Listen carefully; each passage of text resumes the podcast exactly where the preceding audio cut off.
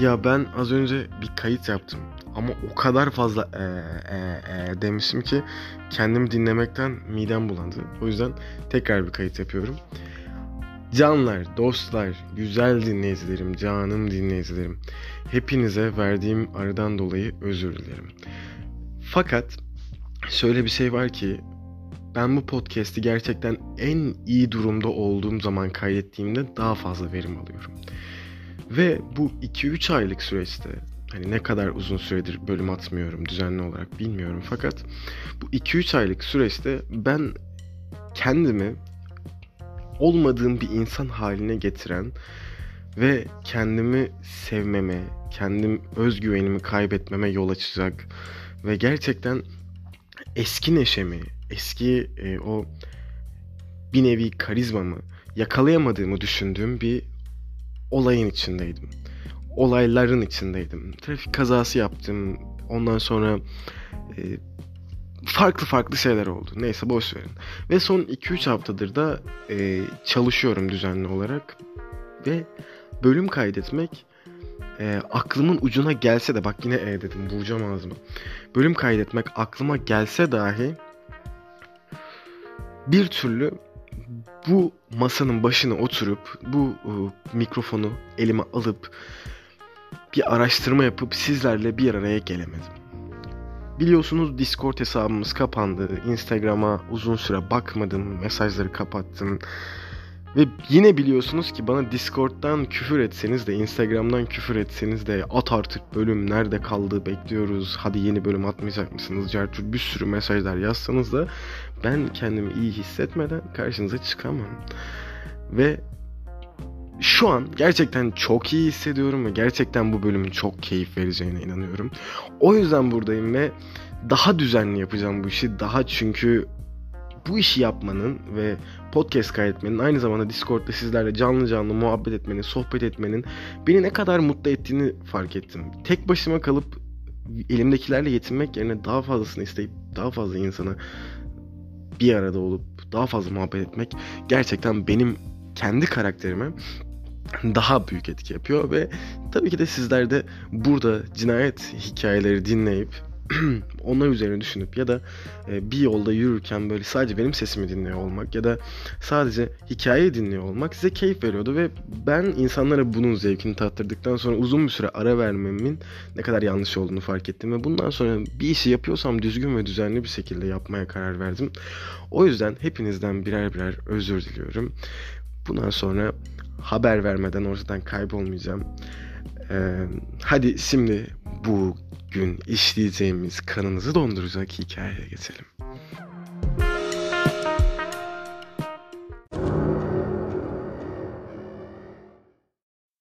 Ölüm Meleklerinin bu bölümünde sizlerle birlikte Alaska'nın soğuğuna gidiyoruz.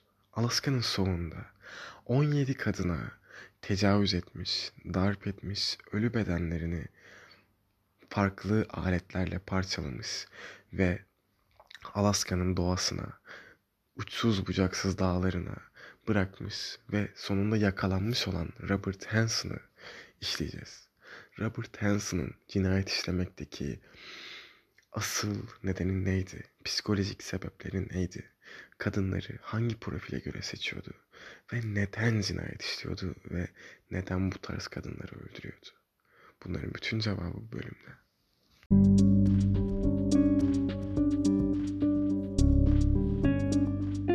Beni dinlediğinize göre bildiğinizi düşündüğüm bir kavram var. Primal Hunter. Bu e, BDSM çeşidi e, birazcık ütopik olsa da insanların doğada avlanılmak, bir yırtıcı ya da vahşi hayvan tarafından avlanılmak isteği ya da bir insanın bir yırtıcı bir hayvan gibi diğer insanları avlama isteği olarak ortaya çıkabilir. Bu cinsel açıdan böyleyken bunun kurguya ve sanata yansıması ve ilk e, ortaya çıkışı yazar Richard Carnell'ın 1924 tarihli kısa öyküsü En Tehlikeli Oyunda hayvanların tuzağa düşürmekten sıkılan, büyük bir avcıyı adasına çeken ve spor için onu avlayan zengin bir Rus aristokratının öyküsünü anlatıyor. Bu kitapta da bahsedildiği gibi hikaye yayınlandığından beri insanların insanları avladığı şeklinde sapkın bir fikir insanları büyülüyor. Rahatsız edici olan bu kavram romanların, TV şovlarının ve filmlerin olay örgüsünde defalarca ortaya çıktı bildiğiniz gibi. En yakından aklıma gelecek geleni söyleyecek olursam The Purge filminde mesela zenginler fakirleri sokaklardan toplayıp o arınma gecesinde avlıyorlardı. Buna örnek verebiliriz. Ancak büyük ölçüde kurgu sayfalarına indirildi. Hatta bir tane daha vardı. Netflix'te son izlediğim filmlerden birinde bir tane kadın kamp yapmaya gelen kampçılar tarafından kızı öldürülüyor yanlışlıkla. Ondan sonra kadın deliriyor. Oraya her gelen kişiyi tüfekle avlamaya falan başlıyor. İsmini hatırlarsam e, yazarım Instagram'dan da. Ve 1970'lerde Alaska'da kasap fırıncısı olarak da bilinen Robert Hansen bu önermeyi korkunç 10 yıllık bir gerçekliğe dönüştürdü. Düşünsenize yaşadığınız yerde bir insan e, kadınları doğaya salıp avlıyor ve 10 yıl boyunca bir kadın olarak bunun korkusuyla yaşıyorsunuz. Düşünsenize bir adam sizi gelip doğaya bırakıp sizin peşinizden koşup sizi avlamak için çabalıyor ve ondan kaçıp kurtulmak zorundasınız. Sanki bir filmin içinde gibi ama bu gerçek. Hansen kasabadaki tek uçak sürmeyi bilen kişi. 1970'lerde uçak sürmeyi bilmek bir lütuf ve gerçekten sağlıklı bir ürüne sahip olmasına rağmen gizli karanlık tarafının Alaska ormanlarında çılgına dönmesine izin veriyor. 70'ler boyunca ve 80'lerin başında Hansen seks işçilerini ve egzotik dansçıları hedef aldı. Ve onları hayvanlar gibi avlayabilmek için ormanda serbest bırakmak e, ve bu kadınların kaçmasını izlemek ardından da onları avlamak gibisinden bir sapkınlığı vardı.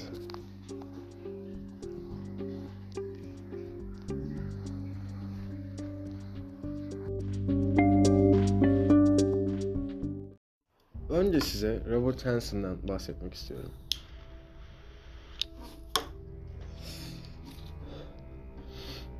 Kurgusal meslektaşının aksine Robert Hansen aristokrat bir asil değildi. 15 Şubat 1939'da Iowa Esterville'de doğan babası bir fırına sahip olan Danimarkalı bir göçmendi. Aynı zamanda katı bir disiplinciydi. Hansen'in çocukluğu asla kolay geçmedi. Küçük yaşlardan itibaren aile fırınında uzun saatler çalıştı. Doğal olarak solak olmasına rağmen bunun yerine sağ elini kullanmak zorunda kaldı. Bu ömür boyu kemiklerinin kem, kekemelikle sonuçlanan bir anahtar. Gerçekten acı çekecek kadar utangaçtı. Sivilceleri kötüydü ve kekemeliğiyle alay edilirdi.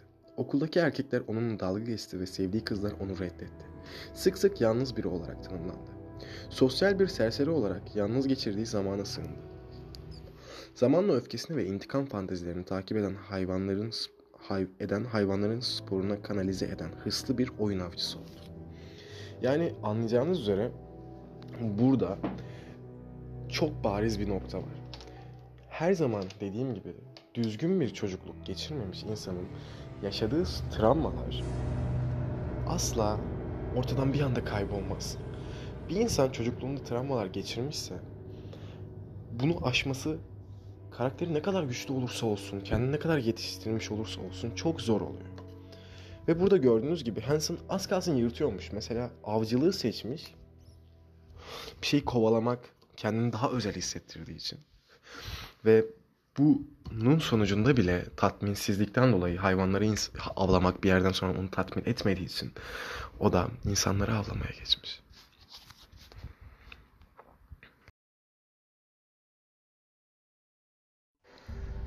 Hansen 1957'de 18 yaşındayken sorunlu gençliğini geride bırakıp kendisinden bir şeyler yapmayı ümit ederek Birleşik Devletler Ordusu rezervine katıldı. Bir sürede düşündüğü gibi oldu. Rezervlerde bir yıl görev yaptıktan sonra Lova Pocentas'ta yardımcı eğitim eğitmeni oldu. Hatta orada tanıştığı genç bir kadınla da evlendi. Ancak Hansen yine de topluluk tarafından kötü muamele gördüğünü hissetti ve misilleme istedi. 1960 yılında 21 yaşında genç bir fırın çalışanının bir okul otobüsü garajını yakmasına yardım etmek için ikna etti. Çocuk daha sonra ithaf ettiğinde Hansen tutuklandı. Karısı onu başadı. Onu yalnız bıraktı ve o hapsedildi. 3 yıllık kıskançlıktan, hapis cezasından sadece 20 ay kala serbest bırakılmış olsa da küçük hırsızlıktan birkaç kez daha hapise girdi. Yine de başka bir yerel kadınla yeniden evlenmeye başardı.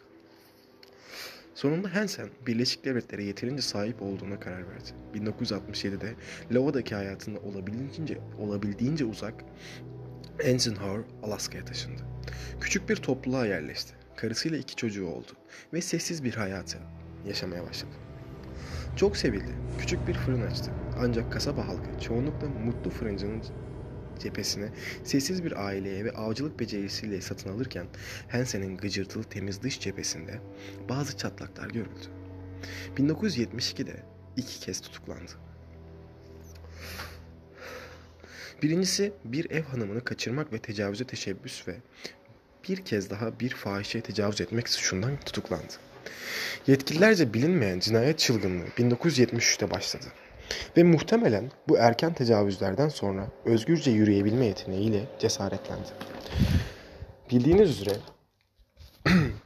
bir suçlu suçunu çekmediğinde ya da suçunun hafifliğini fark ettiğinde suç işlemeye devam eder. Aynı şekilde bir suçsuzun hapse atılmasıyla adalet duygusu nasıl sarsılıyorsa bir suçlu da hapse atıldığında yeterince ceza çekmezse suçluluk duygusu yine azalmaz. Yani adalete olan inancı tamamen kaybolur ve cinayet işlemeye hatta suç işlemeye devam eder. 1976 yılında Hansen tekrar tutuklandı ve bir motorlu testereyi hırsızlıktan 5 yıl hapis cezası, bir motorlu testereyi çalmaktan hırsızlık suçuyla 5 yıl hapis cezasına çarptırıldı. Bununla birlikte bu cezaya itiraz etti ve yine serbest bırakıldı. Bu arada çarpık fantezilerini canlandırmaya zorladığı striptizcileri ve seks işçilerini avlamaya devam etti.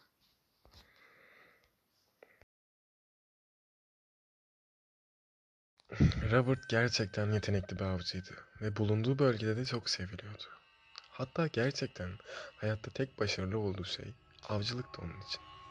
Birkaç kere avcılık yarışmalarına katılıp birincilik bile kazanmıştı. Dışarıdan biri onu gördüğünde söyleyeceği şey şuydu. Sessiz, sakin, sevecen, avcılıkta çok başarılı bir fırıncı. Ama sizce de onun dış görünüşünün altında yatan o büyük cani çok bariz değil mi? 1971 yılında av mevsimi başlamıştı. Robert artık avcılık yeteneğini gerçekten onu tatmin edecek bir şeyde kullanacaktı.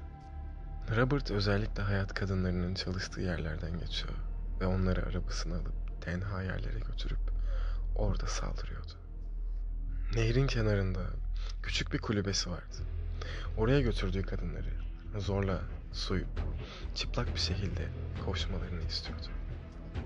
Onlar öylece ağaçların altına doğru hızlıca ve çaresiz korkuya kapılmışça koşarken Hanson arkalarından onları avlıyordu. 1971 yılında Anchorage'da bir kadını kaçırmaya çalışmıştı. 1971 yılında Anchorage'da bir kadını kaçırmaya çalıştı. Fakat kadın elinden kaçtı ve kadının ev arkadaşları onu ihbar etti. Fakat Robert bu suçundan ceza almadan kurtuldu. Kefaret ödeyerek çıktı içeriden. Hayat kadını olduğu için sanık, Robert onun parayla alakalı bir şeyden dolayı sorun çıkarttığını ve bu yüzden dava açtığını ileri sürdü ve jüri onu haklı buldu. Ve böyle konularda genelde hep haklı çıkan taraf daha çok hizmet alan taraftır. Çünkü seks işçileri kendilerini parayla sattıkları için namus üzerinden ya da e, cinsellik üzerinden bir saldırı olduğunda bunu kanıtlamakta çok zorlanırlar. Tam bu sırada farklı bir olay daha çıktı. Hansen silahla bir kadını kaçırmaktan daha suçlanıyordu. Ve bunun sonucunda mahkeme ona şöyle bir öneride bulundu. Eğer bu suçlamayı kabul ederse diğer hayat kadını kaçırma davası düşecekti. Hanson'a çok mantıklı gelmişti bu ve Hanson hemen kabul etti. Ardından Hanson 5 yıl hapse mahkum edildi. Robert Hanson içerideyken deneyimlerinden dolayı dışarı çıktığında kimleri kaçırırsa yakalanmayacağını çok fazla düşünmüştü. Onun hedefi hayat kadınları olacaktı. Çünkü hayat kadınları para karşılığıyla belli bir süre onunla vakit geçirmeye hazırlardı. Ve Hanson bu e, para karşılığında ki aldığı bu süreyi farklı bir amaç için kullanacaktı.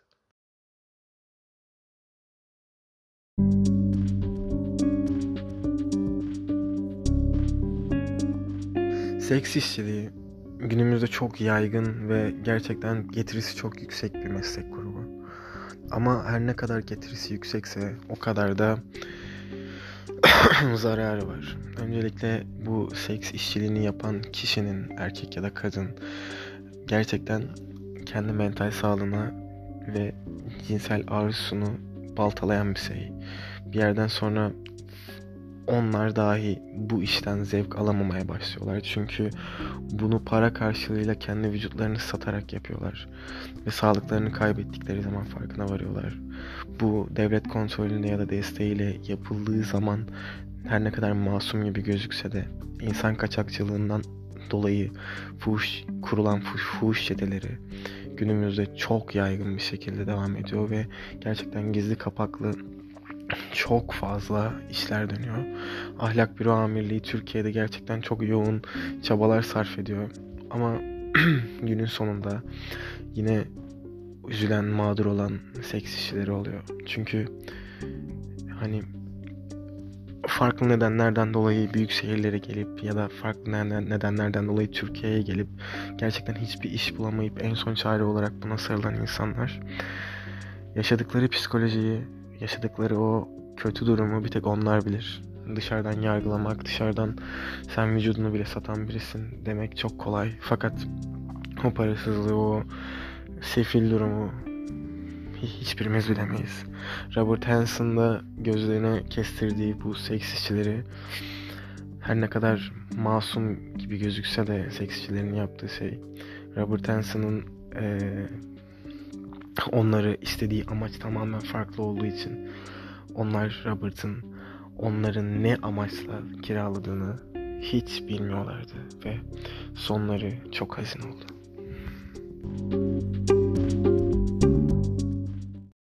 Şimdi sizlerle Temmuz 1980 yılına gidiyoruz. Bir göl kenarında kimliği belirlenemeyen bir kadın bulundu. Beden çok fazla çürümüş ve hayvanlar tarafından lime lime edilmişti. Bu yüzden kadının kimliğini teşhis etmek çok zordu. Ki bildiğiniz üzere cinayette önemli noktalardan biri de cinayet bölgesinin incelenmesi ve e, olay yeri inceleme ekiplerinin araştırmalarını tamamlamasıdır. Ki bu ceset adli tıbba gönderildiği zaman da adli tıp onun ne zaman öldüğünü, nasıl öldüğünü e, bulmak için cesedin ne kadar erken bulunursa o kadar iyidir. Çünkü bir ceset işlen, bir cinayet işlendikten sonra olay yerinde genellikle katille alakalı çok fazla detay vardır. Ve katilin yakalanmasındaki en önemli bulgular genelde bu bölgede bulunur. En ufak bir izmarit, en ufak bir saç teli, belki ayakkabı çamuru, belki bir deri kalıntısı, belki kurbanın üzerindeki tırnak kırıntıları, belki kurbana bulaşan katilin kanı bunlar çok önemlidir. Fakat bu beden öldürüldükten çok fazla uzun zaman geçip paramparça olduğunda ki o kadar paramparça olmuş yüzü tanınamayacak hale gelmiş ki yüzünü tanıyıp bir taslak oluşturmak için kafa parçalarını tekrar birleştirip bir taslak oluşturmuşlar. O yüzden olay yeri incelemenin ve adli tıbbın katilin yakalanmasındaki görevi dedektifler ve komiserler kadar yüksektir. Ama olay yerinde kadının neden öldüğü gayet belliydi. Çünkü göğsünden kocaman bir mermi izi vardı. Kadının bulunduğu arazinin etrafında da iki tane 24 kalibrelik mermi kovanı bulundu. Mermilerle aranız iyiyse 24 kalibrenin ne kadar delici, ne kadar patlayıcı bir etki yapacağını biliyordursunuz.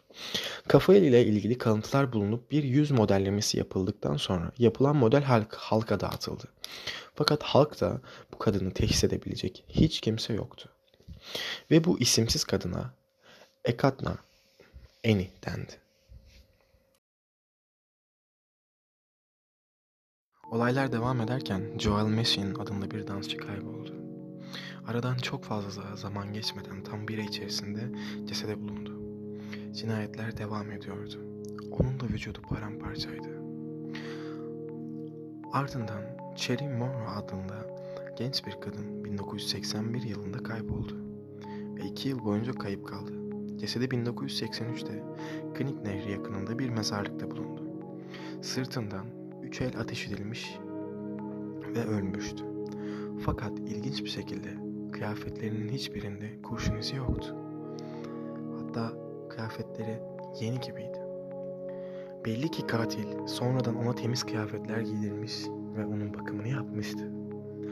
Bu çok fazla rastladığımız bir şey. Katil öldürdükten sonra cinayet mahalline ve eğer ceset bulunmamışsa cesedin yakınlarına tekrar geri döner. Ve burada katilimiz kendi cinayetlerini bir sanat eseri gibi görüp kendini ifade ettiğini, kendini var ettiğini, ben de varım dediğini, bir sanat yaptığını, bir şey ortaya koyduğunu hissettiği için öldürdüğü insanlara öldürdükten sonra kendi kitabında iyi davranıp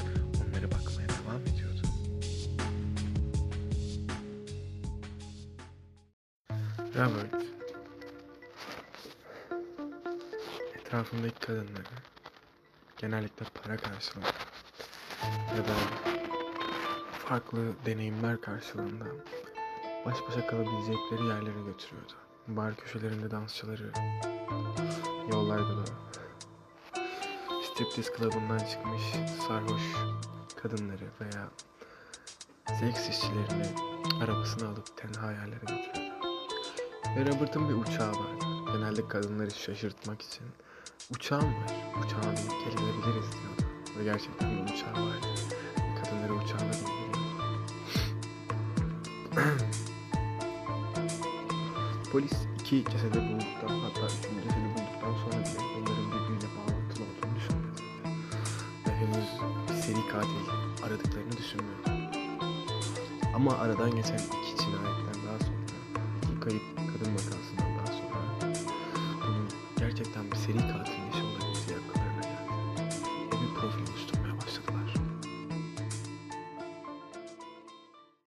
Genelde cinayet masasında bir seri katil belki de bir komiserin başına gelebilecek tek olaydır. Çünkü bir seri katil rastgele insanları öldürdüğü için onu yakalamak gerçekten çok zordur. Özellikle cinayetlerin çoğu genelde maktulün çevresinden biri, maktulle bağlantılı biri olduğu için cinayetlerde ilk önce kişinin etrafındaki insanlar sorgulanır ve şüpheliler onlar olur. Ama bu vakada şu an elimizde dört tane cinayet var. Dört cinayette ölmüş kadınların etrafındaki eski kocalar, eski sevgililer, ondan sonra aile içindeki, iş yerindeki, sağda solda bir sürü ölüm nedeni olabilecek bir sürü insan şüpheliyken aslında katil hepsinden bağımsız biri. Bu da soruşturmanın uzamasına ve olayların gittikçe birbirine girmesine neden. O yüzden seri katiller bu kadar zor bulunan ve bu kadar olayların uzadığı vakalarda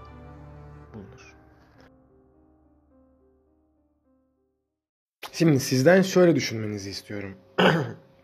Anchorage böyle eğlencesiyle, neşesiyle ünlü bir yer. Ve burada e, insanların aklına geldiği zaman seri katil olduğu, böyle bir yerde bir seri katilin olduğu, tabii neşesiyle ve çok fazla insanın e, eğlence sektöründe çalışmasıyla ve haliyle orada da çok fazla seks işçisinin ve dansçının bulunmasından dolayı insanlar büyük bir şok içine girdi. Ve tabii ki de haliyle polis teşkilatına çok büyük bir baskı olmaya başladı. Çünkü her cinayetin etrafında 24 kalibrelik pardon 24 kalibreli kurşunlar bulunmaya devam ediyordu.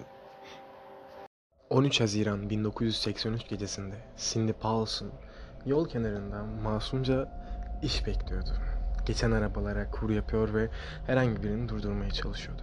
O sırada yanına bir araba yanaştı.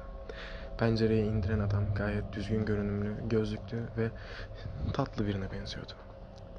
17 yaşındaki Cindy Paulson'a bir gece geçirebilmek için 200 dolar teklif ettiğinde Cindy'nin gözleri fal taşı gibi açılmıştı ve hemen arabaya atladı.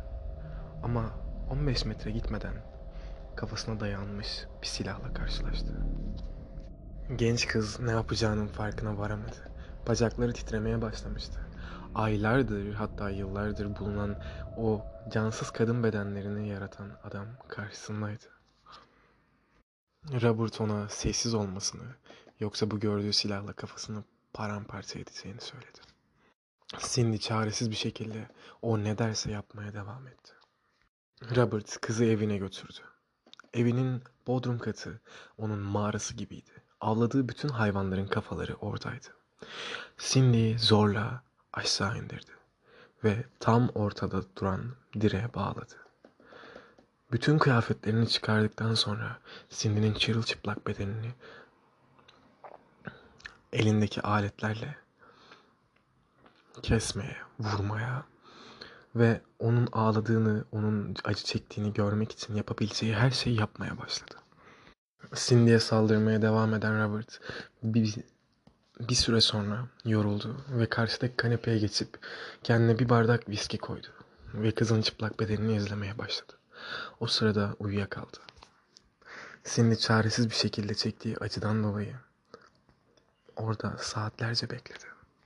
Daha sonra Robert uyandığında kızı kelepçeleyerek arabasına bindirmeye çalıştı. Ve onun kulağına eğilip şimdi seninle uçmaya gidiyoruz dedi. Uçağa gittiklerinde Knik nehrine doğru uçacaklardı. Ve Cindy de o nehrin etrafında bulunan hatta nehirde de bulunan diğer kızlar gibi ölmüş bir şekilde bulunacaktı.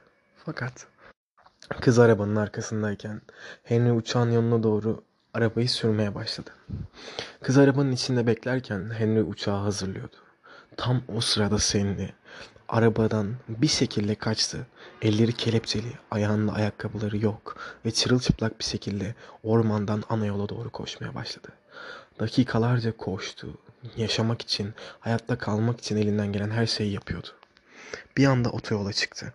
Otoyolda sağa sola durun diye bağırırken bir kamyon şoförü onu o şekilde gördü ve durdu. Kızcağızı kamyonuna alan adam onun üzerine bir battaniye verdi ve hızlıca olay yerinden uzaklaştı. Ardından onu bir motele bıraktı ve polislere haber verdi.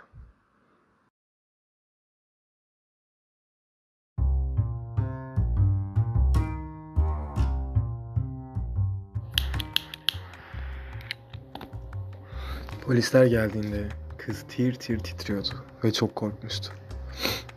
Olayın şokunu atlattıktan sonra polislere yardım etmek için yerel bir havalimanına gittiler ve onu kaçırmaya çalışan uçağın hangisi olduğunu söylemesini istediler. Kız uçağın kanadından Hanson uçağını tanımıştı. Ve uçağın kimlik kayıtlarından Hanson'ın evini bulan polisler Hanson'a doğru gitmeye başladılar. Hanson olay yaşandıktan sonra evine dönmüş ve gayet sakin bir şekilde yaşamaya devam etmişti. Polisler geldiğinde gayet soğukkanlı bir şekilde ki polisleri yeterince kandırabilecek kadar soğukkanlıydı. Her şeyi anlattı. Ama suçunu itiraf etmedi. Anlattığı şey o saatte kızı parayla anlaşamadıkları için kızı evden kaçtığı ve parasını aldığı ve o saatte olay yaşandığında da başka bir arkadaşının yanında olduğuydu. Arkadaşı bunu kabul etti. Arkadaşının şahitliğiyle polislere karşı tutunduğu son derece soğukkanlılıkla Hanson olaydan yırtmıştı. Hanson olaydan yırtmıştı fakat bazı dedektifler hala ondan şüpheleniyordu ve olayı FBI'ye taşıdılar. Gelen FBI birimleri geçmişini araştırdı ve onlar da Hanson'ın suçlu olduğunu düşünüyordu. FBI bir profil çıkardı ki bildiğiniz üzere seri katilleri e, bulmak için profil çıkarmak çok önemlidir ve profil çıkarmak ve psikolo bunun psikolojisi üzerine de bir bölüm yapmayı düşünüyorum. FBI'nin çıkardığı profilde Hansen tek suçluydu. Profile tek uyan hedef, tek uyan şüpheli oydu. Ve Hanson üzerinde aylar süren bir araştırma yapıldı. Ardından bir gün Hanson karakola çağrıldı ifade vermek üzere. Yapılan suçlamaların her birini tek tek reddediyordu. Tekrar ilerleyen süreçte polis Hanson'ın evini aramak için arama izni çıkarttı. Çıkan izinden sonra Hanson'ın evinde detaylı bir araştırma yapıldı. Ve Hanson'ın bodrum katında ateşli silahlar, üzerinde çarpılar bulunan bir harita ve mücevherler bulundu. Bu mücevherler öldürülen kadınlara ait.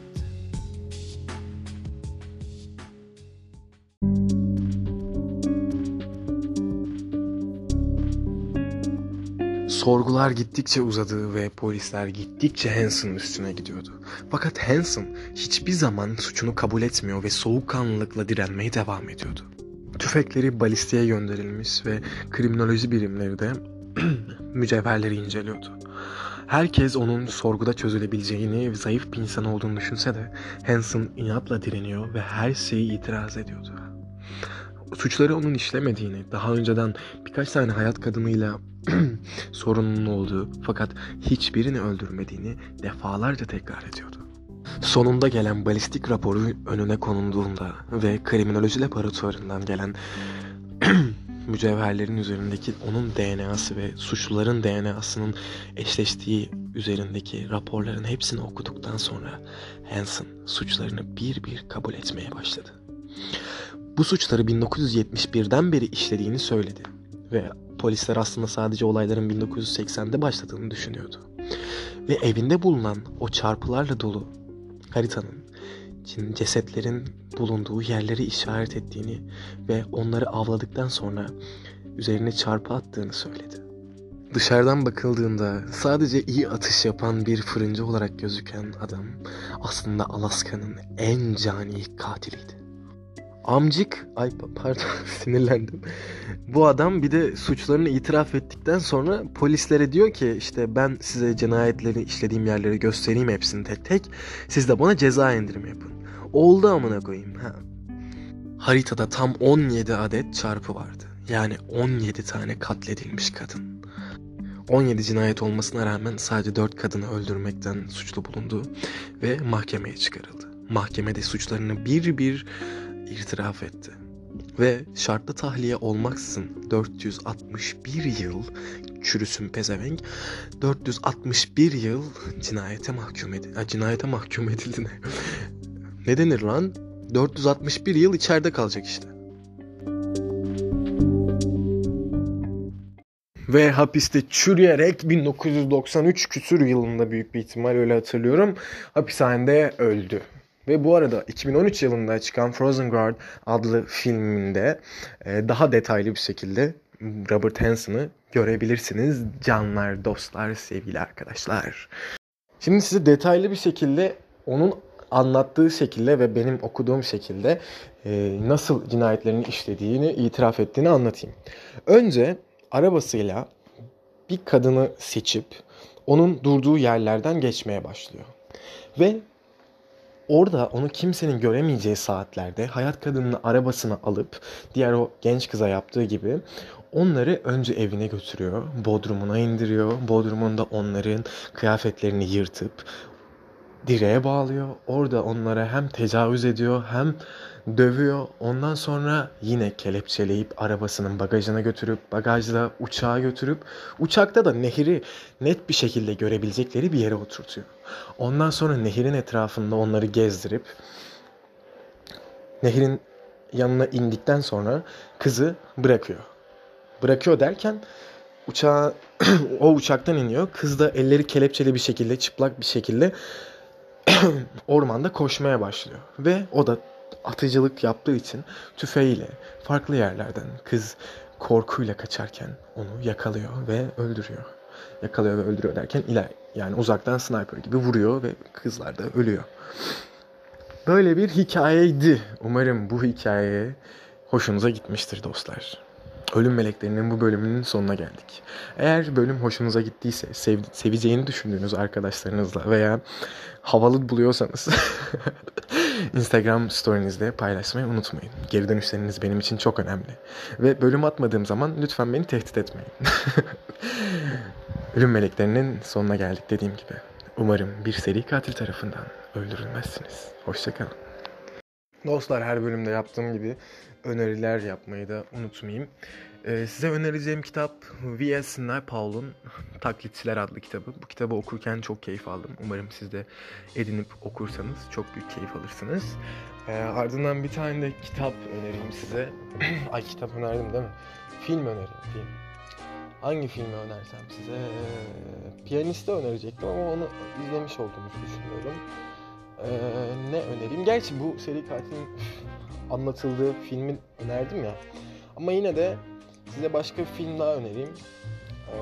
Ee, of bayıldığım bir seri önereyim. Eğer izlemeyeniniz varsa ve Aa, ben bunu niye izlemeyim, izlemedim diye düşünüyorsa hemen Kill Bill serisini açıp izlesin. Bayılıyorum bu seriye. Biraz kadınların bazı şey olmasından dolayı ne siktir bu kadar da detay vermeye gerek yok. Dediğim gibi bunları önerdim ve e, playlistlerimi beğeniyorsunuz, çok seviyorsunuz. Sizin için yeni bir playlist yapmayı düşünüyorum fakat e, benim de vaktim olmuyor. Bu aralar birazcık yoğunum ve bu aralar birazcık kırgınım, kalbim çok kırık. Ama hiç sorun değil. Of gidemiyorum. Ben ha bu arada e, psikolojik bölümler ya da psikolojik etmenlerin bulunduğu bölümler çok hoşumuza gidiyor ilginç bir şekilde. Anlamadım ve en sonda e, narsizm hakkında ve narsist seri katiller hakkında bir bölüm kaydetmeye başladım. Narsizmi detaylı bir şekilde işlediğimiz ve narsizmin seri katillerin profillerinde ne kadar önemli olduğunu ve ne kadar narsist seri katil olduğunu, narsistlerin seri katil profiline ne kadar uyduğunu anlattığım bir podcast'te yakında gelecek. Takipte kalın. Sizleri seviyorum. Bay bay.